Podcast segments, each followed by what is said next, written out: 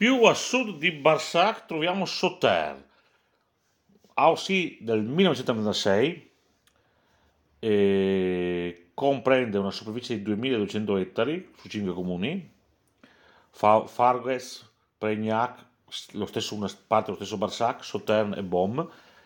E qua si producono, siamo sulla sponda destra del Siron, il Siron è un affluente della Garonna, e le ghiaie sono più o meno grosse, c'è sabbia e argilla, quindi abbiamo terreni ghiaioso, sabbiosi e argilloso ghiaiosi.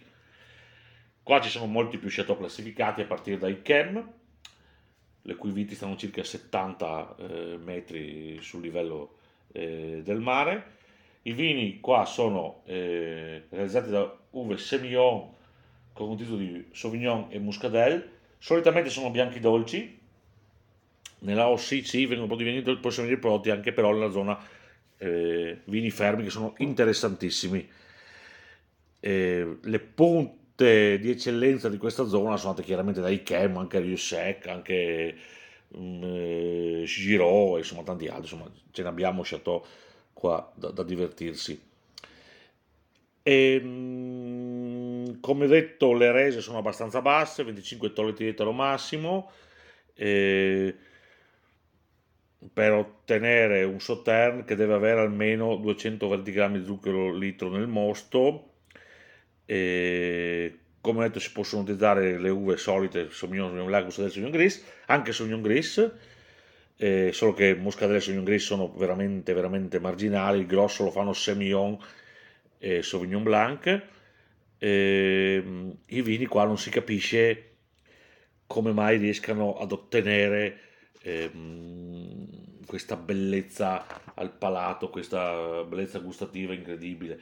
Le uve qua vengono avvolte dalla nebbia la mattina, è tutto coperto di nebbia fittissima, sole il pomeriggio caldo porta alla formazione di questa eh, muffa nobile eh, che porta una dolcezza ai vini e una lunghezza, una complessità incredibili. Il vino spesso, soprattutto nelle nate più giovani, sembra oleoso, e sono vini che da non bere troppo giovani, eh, comunque tantissima frutta troviamo, poi zafferano, cera d'api, spezie, a miele, mh, mm, poi salvia, zucchero, pesca bianca, cioè, insomma sono vini che troviamo eh, di tutto, ma ne parleremo nel dettaglio quando parleremo di Chem, magari che è lo scelto più rappresentativo della zona, forse uno dei più grandi, più rappresentativi al mondo, eh, ci sono annate incredibili eh, prodotte qua come 55, 89, 90, 49, soprattutto di Chem, ma anche tanti altri. Insomma. Questa comunque è la zona probabilmente più conosciuta al mondo per i vini dolci, dove la muffa la fa un po' eh, da padrone, ecco. Con Sauternes diciamo che abbiamo finito tutte le AOC più importanti del bordolese, adesso andremo a parlare dei vitigni che caratterizzano eh, la zona. Prima i vitigni a bacca rossa e poi i vitigni a bacca bianca.